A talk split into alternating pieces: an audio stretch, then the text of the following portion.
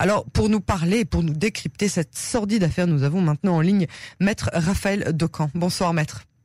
Bonsoir Yann Vous êtes euh, avocat spécialisé en droit pénal aussi bien au barreau français qu'au barreau israélien. Merci d'avoir de nouveau accepté notre invitation ce soir. Je voudrais tout d'abord que vous nous expliquiez dans ce genre de cas où l'accusé écope donc d'une peine de trois condamnations de prison à vie, peut-il recevoir une réduction de peine d'un tiers pour une éventuelle bonne conduite comme c'est le cas dans certaines autres affaires?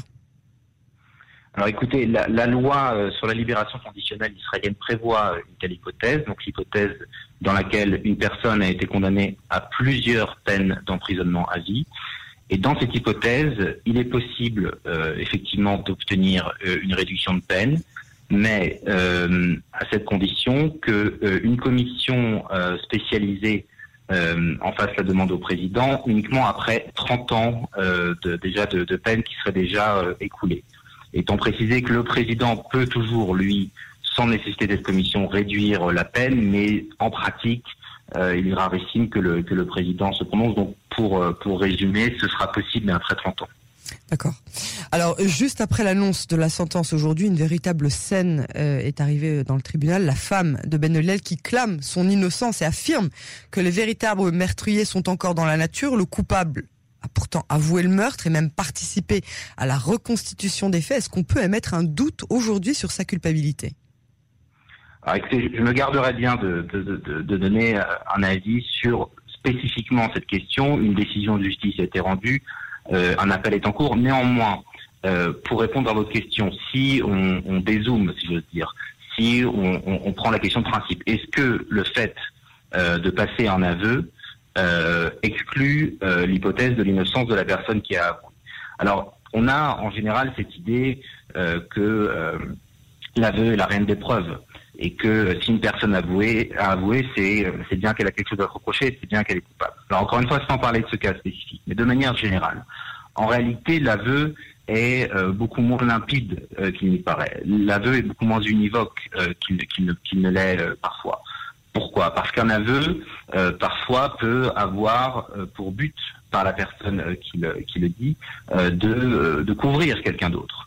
Et aussi la question qui, se, qui, peut se poser dans des aveux, c'est la question de la manière, c'est la question des conditions dans lesquelles cet aveu a été recueilli qui font que l'aveu n'est pas le dernier mot du procès et que malgré un aveu, il est arrivé que des, personnes soient, soient, innocentées. On avait, vous m'aviez interrogé il y a quelque temps sur l'affaire Zadorov, je pense qui avait, ouais, qui avait, qui avait avoué. Alors il a été condamné, mais aujourd'hui, si la question de la réouverture du procès est posée devant la Cour suprême, c'est que euh, l'aveu euh, ne met pas un terme de procès et que même s'il y a aveu, il est important que la justice euh, se pose, se continue de se poser des questions. Alors justement, ça m'amène à ma troisième question.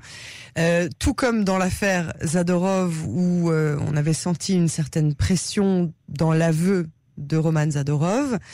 Euh, alors ici, le Shin Bet dans cette affaire a utilisé des outils assez violents pour la première fois contre un juif israélien, ce que le tribunal a par ailleurs qualifié de technique euh, comme un dommage grave contre les droits des détenus. Est-ce que déjà ça n'a pas une influence justement sur cet aveu et où doit se, situer le juste milieu pour tout de même obtenir la vérité?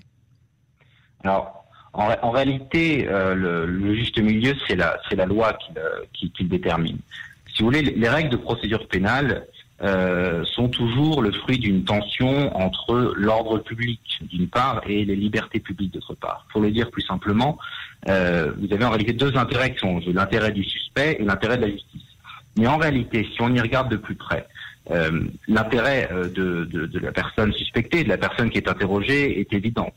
le fait qu'on ne puisse pas recourir à des pressions, à des tortures, à des violences, c'est une manière euh, évidemment, de préserver la dignité de la personne qui est interrogée. Mais au-delà même de l'intérêt individuel du suspect, c'est euh, l'intérêt de la société et euh, l'intérêt d'une bonne justice qui se joue.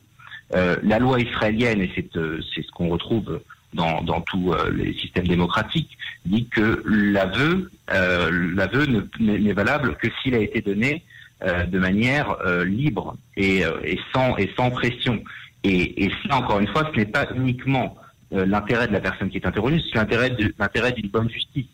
Si l'on veut que la vérité judiciaire se rapproche le plus possible de la vérité tout court, il est fondamental que la manière dont se recueillent les aveux euh, soit euh, d'une manière qui, n'est pas évidemment de recours à des moyens euh, à des moyens déloyaux comme des, tortures, comme des violences évidemment, afin que la décision de justice qui sera prise par, par le tribunal soit assise sur des déclarations qui ont été faites et qui ont été recueillies dans des conditions qui permettent de penser euh, qu'elle elle reflétait véritablement euh, ce que voulait dire la personne qui était interrogée. Mais alors, est-ce qu'on a justement un moyen de savoir jauger cela? Parce que ça a été largement critiqué à l'époque, hein, euh, les techniques qui avaient été... Euh, euh, alors, on n'est personne nous pour juger. Hein, depuis moi, depuis mon micro, bon, mais à ce moment-là, en tout cas, l'opinion publique était assez partagée quant aux justement quant aux techniques qui avaient été euh, euh, euh utilisées pour obtenir ces aveux. Et du coup, est-ce qu'on a un moyen, nous, la société civile, de jauger, de juger peut-être ces techniques qui peuvent nous amener ou non à la vérité?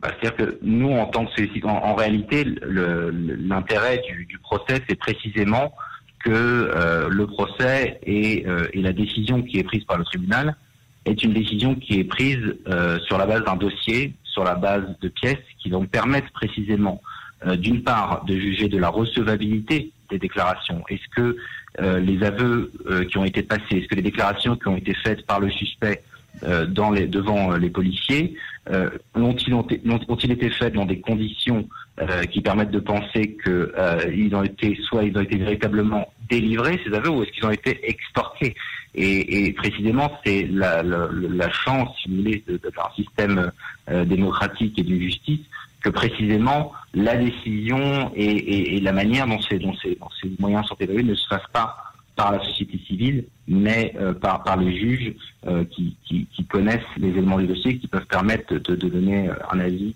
le plus éclairé possible sur la valeur de ces aveux. Très bien. Bah maintenant, euh, ils vont donc faire appel euh, à la Cour suprême. Donc affaire à suivre de nouveau. Merci beaucoup, euh, maître Docan, de votre décryptage et de vos explications. Et à très bientôt sur les ondes de Cannes. Merci à vous. Au revoir.